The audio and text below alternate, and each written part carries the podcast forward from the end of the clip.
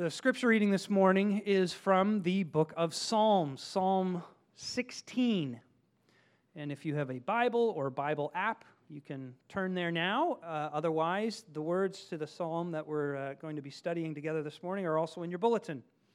And just so you are aware, um, we will have time for a Q&A after the, after the message. Uh, I'm not going to give you Chris's phone number. You can just use mine. Unless his is in here. No, it's not in here. You can just use mine. My phone number is in, in the bulletin 905 517 0936. I'll relay questions if you text them. I'll re- relay them to Chris to answer. You can also, of course, raise your hand and just ask it on the spot if you like. Let's read Psalm 16 together. Keep me safe, O God, for in you I take refuge. I said to the Lord, You are my Lord. Apart from you, I have no good thing. The sor- As for the saints who are in the land, they are the glorious ones, in whom is all my delight. The sorrows of those will increase who run after other gods. I will not pour out their libations of blood or take up their names on my lips. Lord, you have assigned me my portion and my cup. You have made my lot secure. The boundary lines have fallen for me in pleasant places. Surely I have a delightful inheritance. I will praise the Lord who counsels me. Even at night, my heart instructs me. I have set the Lord always before me. Because he is at my right hand, I will not be shaken. Therefore, my heart is glad, and my tongue rejoices. My body also will rest secure, because you will decay. You have made known to me the path of life. You will fill me with joy in your presence, with eternal pleasures at your right hand. This is God's word.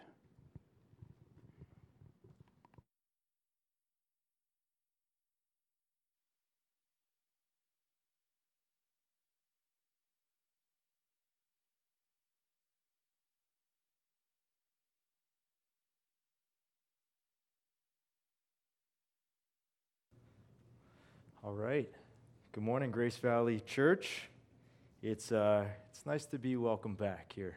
And uh, my wife and I, we're, we're happy to be here with everyone this morning and to fellowship and to worship um, and to grow. Uh, I know that we're all in different walks of life amongst our journey of faith. And this morning is but another piece of God uh, bringing us in that direction.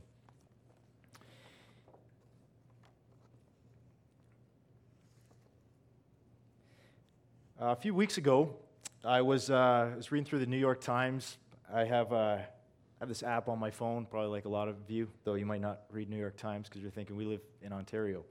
Uh, but here I am using, and, and there's this inter- interesting uh, headline that was stated, uh, and it said this it said that rigorous atheism casts a wasting shadow over every human hope and endeavor. I'll say it again, a lot of words there. But it said there on the headline rigorous atheism casts a wasting shadow over every human hope and endeavor. And so I, I, went a bit further and I saw what conversation or what article was ensuing there. And essentially, it was a response to something uh, that Christopher Hitchens, a famous uh, atheist uh, who passed away now uh, years ago, I believe. Uh, but it was a claim that he made, and he said this, and it was, it was quite a provocative statement um, being known amongst the atheist world, and, and actually someone who I think some atheists aren't very fun to read, but there's others where I think they're actually quite intriguing in what they believe. And, and Hitchens is, is one of those people that I, I've found intriguing. And he said this He says, one, not, one need not to believe in God to believe that life has meaning. Indeed, when one considers the abundance of meaning and fulfillment to be had in art, to be had in literature, in friendship, in love, in family, in respect, in compassion for one's fellow human being, the whole concept of God starts to look superfluous or unnecessary. This was Hitchens' claim here. And I guess the direction where I want to head this morning is really asking us and really pushing to the root that are we, are we finding fulfillment in all these things that we just listed? Is all well in the world as God is being pushed to the fringes of our society, whether it be in schools, in our families, in our workplaces, our culture at large. And what if the world's joys cannot deliver the meaning and fulfillment in and of themselves? What, what if they're not delivering what we're trying to squeeze out of them? Instead, and I think this is probably true of all of our lives, myself included, is that instead, in the pursuit of these things, they leave us disenchanted, uh, disillusioned at times, very disappointed. And there's probably a lot of notable figures, and, maybe us in this room today, but one, of the, one person who I found interesting, and I enjoy football, not biggest football guy, but I remember Tom Brady at the top of his career uh, after winning you know, many Super Bowls, still to this day, probably in a lot of people's mind, one of the most you know, influential football players, MVP, millionaire. And at the very top, there's got to be more to life than all of this. You know, I, am at the top in, in one sense of what the world may deem successful. All the millions of dollars, in the world's eyes, probably any woman that he wanted, all the notoriety, all the esteem, and there's a claim that he's saying there's got to be more to life than this. And I know that there's a myriad of voices behind him, and maybe us this morning at times we feel that there's got to be more to life than what meets the eye, of, of these things that we so desire to, to pull the life out of, and yet they leave our hearts, our hearts restless and unsatisfied.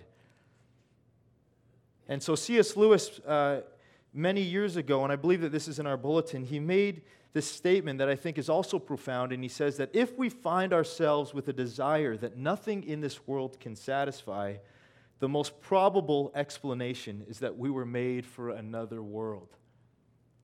We're made for another world. And so, as we step into Psalm 16 this morning, I believe that we get this glimpse of this passionate man who has entrusted himself to God and found that in that his growing satisfaction is being fostered in the care of his Creator.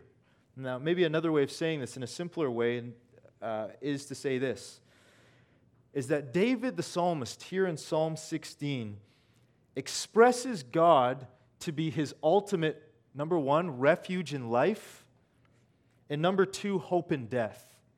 His refuge in life and his hope in death. And so I want to look at these distinctives, though there can probably be a lot pulled out of this passage this morning but to see the first part of how David, how he found his refuge in life, and secondly, what was his hope in death, and, and what might that mean for us here in Dundas at Grace Valley this morning. And so, refuge in life is where I'm going to begin in the first six verses.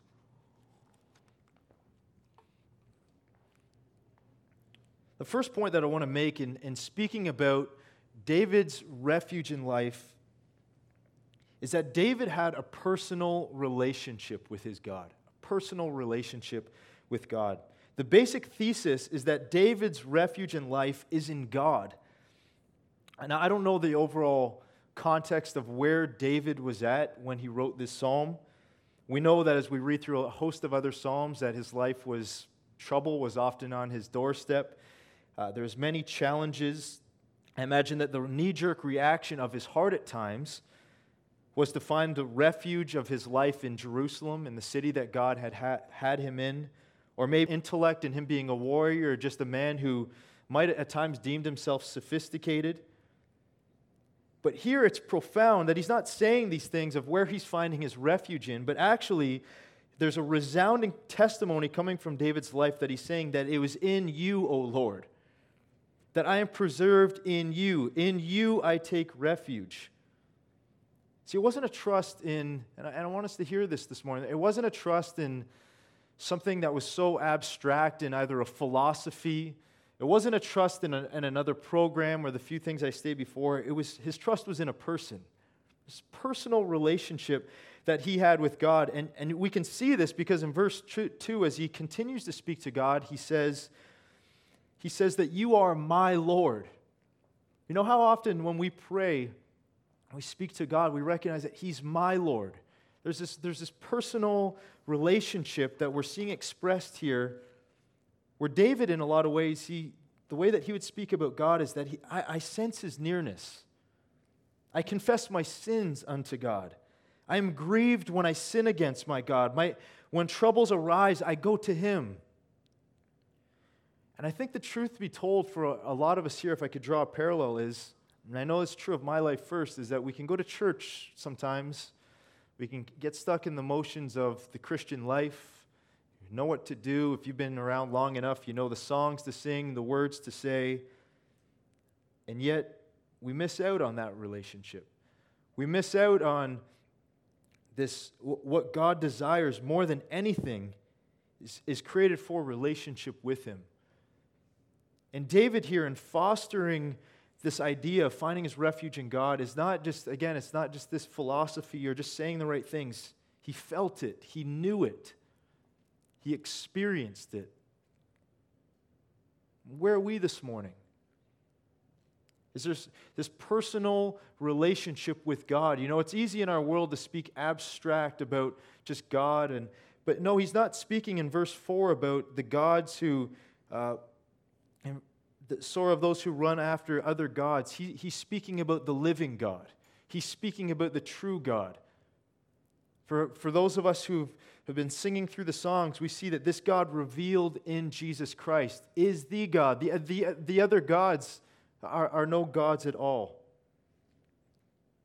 It's not enough for us to know just the doctrines of grace, to sing the right songs, even to be in the community. We have to know Him, to experience Him from Him. More than being amongst the covenant people, He knew that He was in covenant with God. And it's out of this place that I, that I, I believe that David truly realized that he has no good apart from God. You know, it's one thing to, to say that, but what, what does it mean as, he, as in verse 2 here? Then he says that I have no good apart from you. David here, in God, he's saying, My soul is satisfied. In God, he finds contentment and security. In God, his heart rests safely secure and is at peace. And this is quite a statement to say. You know, to, who, who of us can say here this morning, I have no good apart from God? Because surely we wrestle with things. And our heart, by default, is so quickly to wander after things and, and, and to want to see that there is good in other things. And I think that's true because we actually, as we read on here, David is saying that something that it may look contradictory, but it's actually not and saying that as for the saints in the land, they are the excellent one in whom is, in whom is all my delight. What is he saying here? I thought it was, I thought God was his portion. I thought it was God the only one that he delighted in. But there's something important here, and I want to I want to draw something out from this is that because God satisfied the heart of David, because David found his contentment in God alone, he was actually able to experience all other joys because it, it, it was truly rooted in God. All other joys, including the relationship amongst the saints, was but a derivative. It stemmed from his joy and his relationship with God. But the problem is, is that we so quickly become consumed, and I'll say this for myself first, that we become, so quickly become consumed with love for other things to find good in the other things apart from God, as, as Hitchens was saying at the beginning. We, not believe, we, not, we may not be here this morning just believing in literal God, uh, God beings of beauty and wealth and pleasure and fertility, maybe as we've seen so explicitly in the Old Testament. But I will say this we all live for something. And if we live for and love other things more than God Himself, we grow weary, exhausted, we become trapped. And the reason we become trapped and ensnared by this, these things is that we have to have them. We feel it's, it's almost like a hamster on a wheel here, just running after these things with this elusive idea that they will. We become restless. We become depressed. And I think that this is why in verse, in verse uh, 4, he's saying that the sorrows of those who run after other gods shall multiply. Their drink offerings of blood I will not pour out or even take them on my lips. We become ensnared by these things. We have to have them. So we run after them and grow exhausted, but only leads to increased suffering, for life inevitably takes them from us disillusionment, dissatisfaction. And I think one of the re- areas I've recognized in my life as I've pursued other things, I've pursued even the joy of being in ministry. Surely, if I get this pastoral job and my wife and I, we can be on mission for God. That's where the joy is found, right? That, that's where joy is. If I can only get that position, then, then, then I'll find rest. No. Or another career, or maybe if I could get into that relationship, maybe as a young person, maybe as an older person, there, there's joy in that. And, and, and what happens? We, maybe when we get there, oh, this, this isn't what I thought it would actually promise. This isn't the joy that I thought was actually there. And I believe that God, in his long suffering, allows us to experience that type of suffering in our lives. To actually see how it's just ash in our hand that one day just blows away, that there's no substance to it, so that in that pain, that in that suffering, that in that dissatisfaction, we can look to Him and say, God, there's nothing good apart from you. God is so merciful in how He deals with us, and yet we, we so often lose sight. I so often lose sight. He's the one who satisfies. And so David finds his refuge in this personal relationship with God. But not only this, secondly, so we move on in the passage, David not only, and, and like this, uh, and, and like personal relationship with God, but I believe he's pushing it a bit deeper here. Secondly, David not only says that the Lord is his Lord, but that also he is his chosen portion his cup. He says to the Lord, You hold my lot. I mean, maybe this is some language here that you would never say in your prayer life. But there's something he's getting at here that I think is so profound in saying that the Lord is my chosen portion. It seems to evoke this image that, uh, and I won't get too much into this, but for the tribes of Israel, that the Lord had allotted certain lands and places where they would be. But for the Levites, the portion was that it would be God Himself. That that would be, in a sense, the land that they would. He's pointing to the fact, and I want us to hear this. He's pointing to the fact that he is exalting in God's sovereignty over his life. Again, David has he's had enough trouble in his life. He's run away from Saul. He's been hiding in caves. More trouble than probably we could ever experience in our life, or maybe on par with what we've experienced. But at the end of the day, he's rejoicing here in a God that has given him a beautiful inheritance. How is this congruent together? How can a man with such trouble, with people trying to kill him, probably sickness beyond belief at times, and he's saying here in this psalm, the lines have fallen in pleasant places for me. Indeed, I have a beautiful inheritance.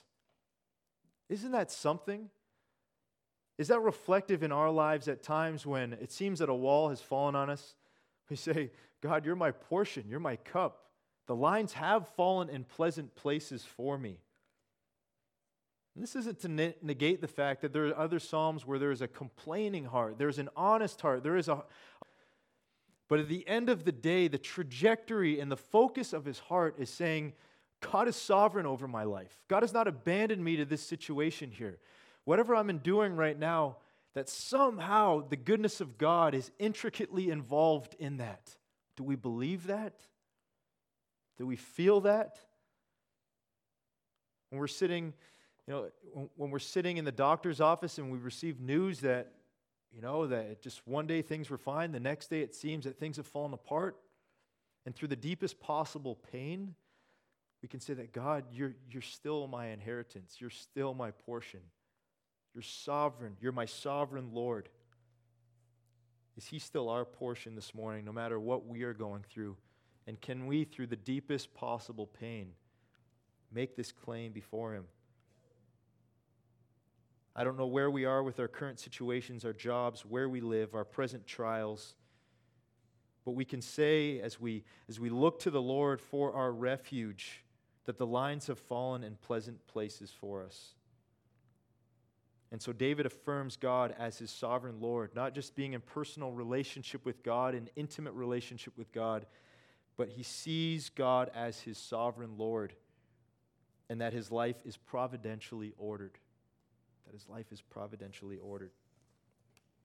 Now, my last point in, in speaking about David fostering this refuge in life is actually in verse, is in verse 7 here. And he goes on, and just some, there's some wonderful statements he's saying about his, uh, of, of just finding his, his hope and protection in God. And he goes on to say, I bless the Lord who gives me counsel. In the night also my heart instructs me. We see here that David is speaking of the Lord as his trusted counselor. And so, in those times that we've been speaking about of, of deep trial, of deep confusion, where do we turn? We turn first to the therapist, to our counselors. Do we turn first to even the friends around us who seem to have a lot of wisdom? And I'll say in all these things, these are good things. These are things that I've used, been to counseling myself at times. There's, there's times where we, we just we, we need to go to those places. But I wonder, with all the self help that is being promoted, and, and, even within the church, how often we so we skip over of just pouring our lives over God's word of pouring our lives into the scriptures and, and seeing this redemption that we have in the gospel and meeting God there first, looking for that hope there, finding that help there. This is not a significant thing, insignificant thing, David is saying. It colors everything else that we're talking about this morning. The way that God is our refuge, the way that He is David's greatest good, the way that He is our sovereign Lord. It all ties in that he, He's a trusted counselor, He's our comforter, and He sends His Spirit to lead us in the most difficult of times. And so, do we find the sufficiency of God's words in the night season of our lives when we lay awake at our bed at night? We're struggling, we don't have the words to say. Do we bless the Lord, who's the one who can give us counsel, who can lift us out of the miry clay in those night seasons of our lives and instruct our hearts? I pray that we learn. I pray that whether it be days or years, we struggle, but we do not give up in those seasons, but we see that He is our trusted counselor. And so, as we've gone through these first three points in looking at David's refuge in life, a lot of commentators, as they've gone through Psalm 16, they find a break in the passage. They see that there's, there, there's something striking that we find in verse 8. And so, for the first part, we find David's refuge in life. But now I want to turn to his hope in death, the hope that we, that we can find. And a lot of them, they, they do overlap. But what, what is David's hope in death? And so, as we find here in verse 8, he says that I have set the Lord always before me. Because he is at my right hand, I shall not be shaken. That God was his rock that he was the rock of his salvation, that no matter what he was enduring, he set his eyes like flint upon God to see that in that his life would not be shaken. But what's so interesting about this passage here and about these claims of, of, that will continue to go on is that if we point forward a thousand years, we're to point forward of, of this verse that was actually said again by the apostles we learn that there's actually a deeper meaning, that there's actually a different direction that's being taken. And it's this in Acts 2, uh, the day of Pentecost, when the Spirit falls upon the church, Peter stands up and he begins to preach this very passage here. And he begins to preach that actually, David, though, though this passage was David's declarations before God, that actually this passage was pointing forward towards Christ that Christ would be the fulfillment of this. And the way that we see this here, and I, and I want to, in speaking about our future hope, is to mention three things about this passage. It's first to look at our, uh, as God as our advocate, the assurance that we have in God, and finally, our anticipation.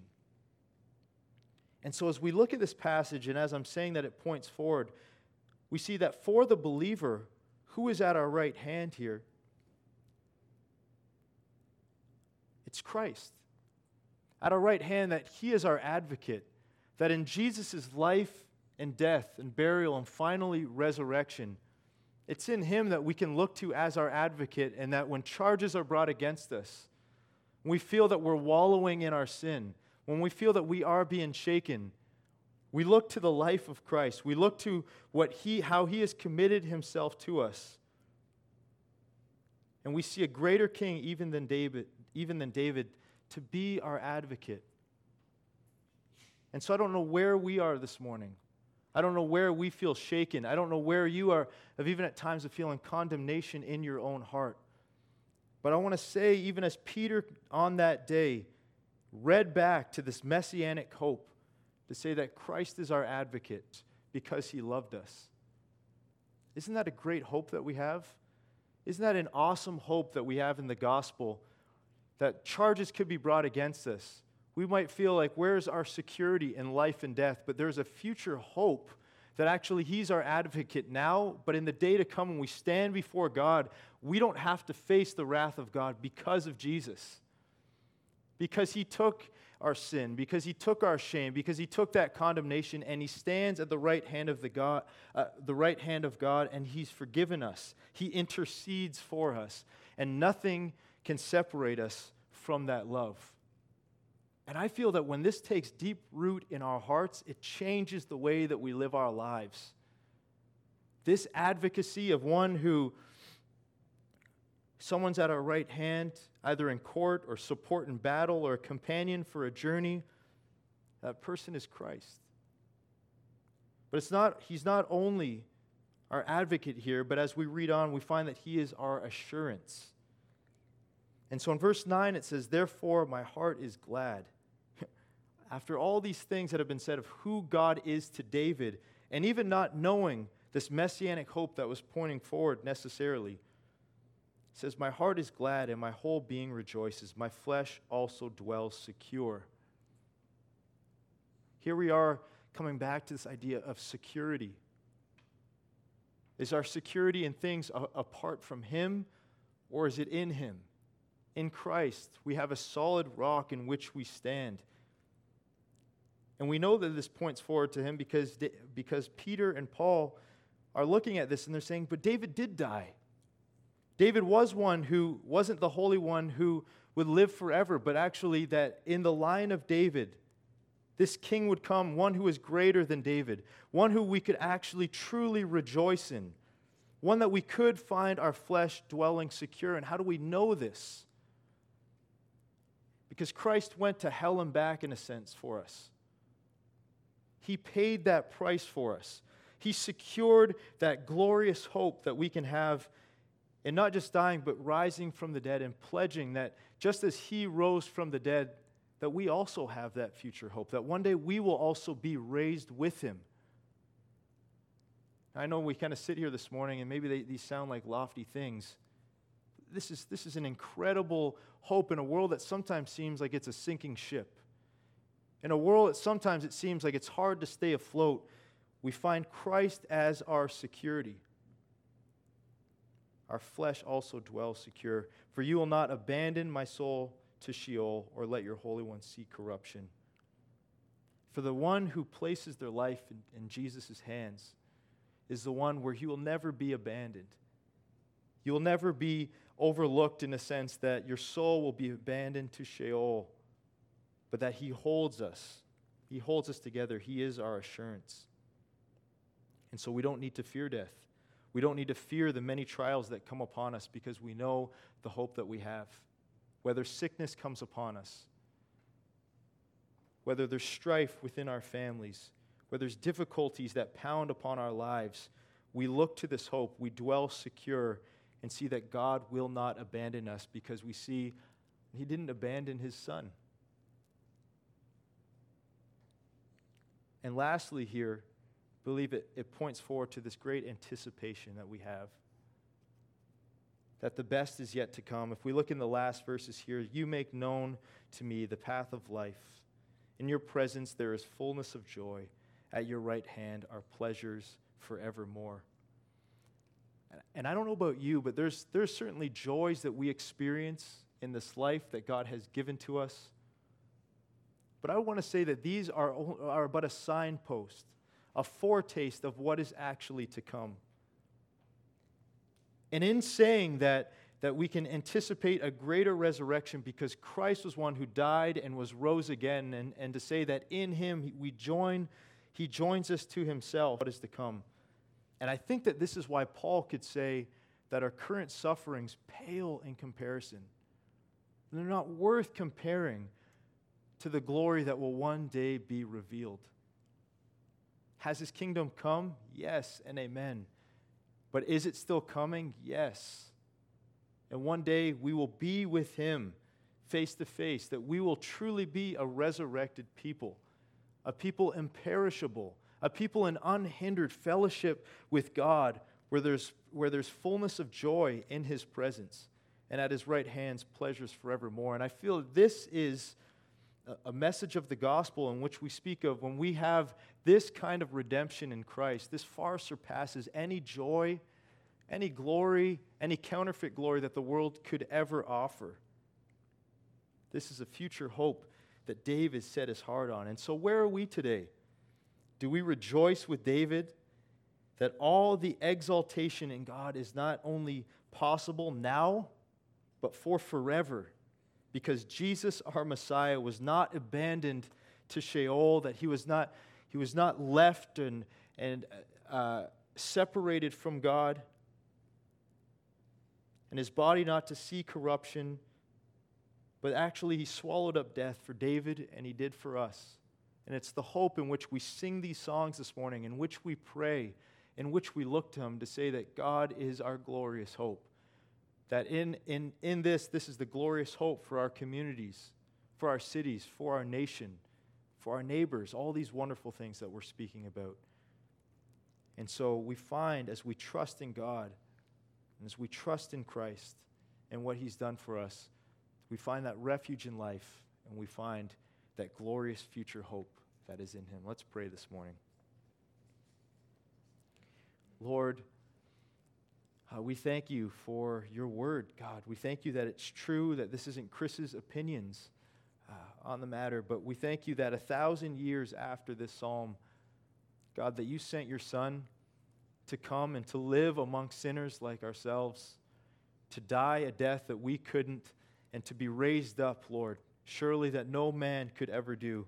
And in that, offering us pleasures forevermore, a life that is unshaken and secure in you. And so, wherever we are this morning, I pray that we wouldn't look for the counterfeit glories of this world to find our satisfaction in things apart from you, but that actually in you we can find life now and life forevermore.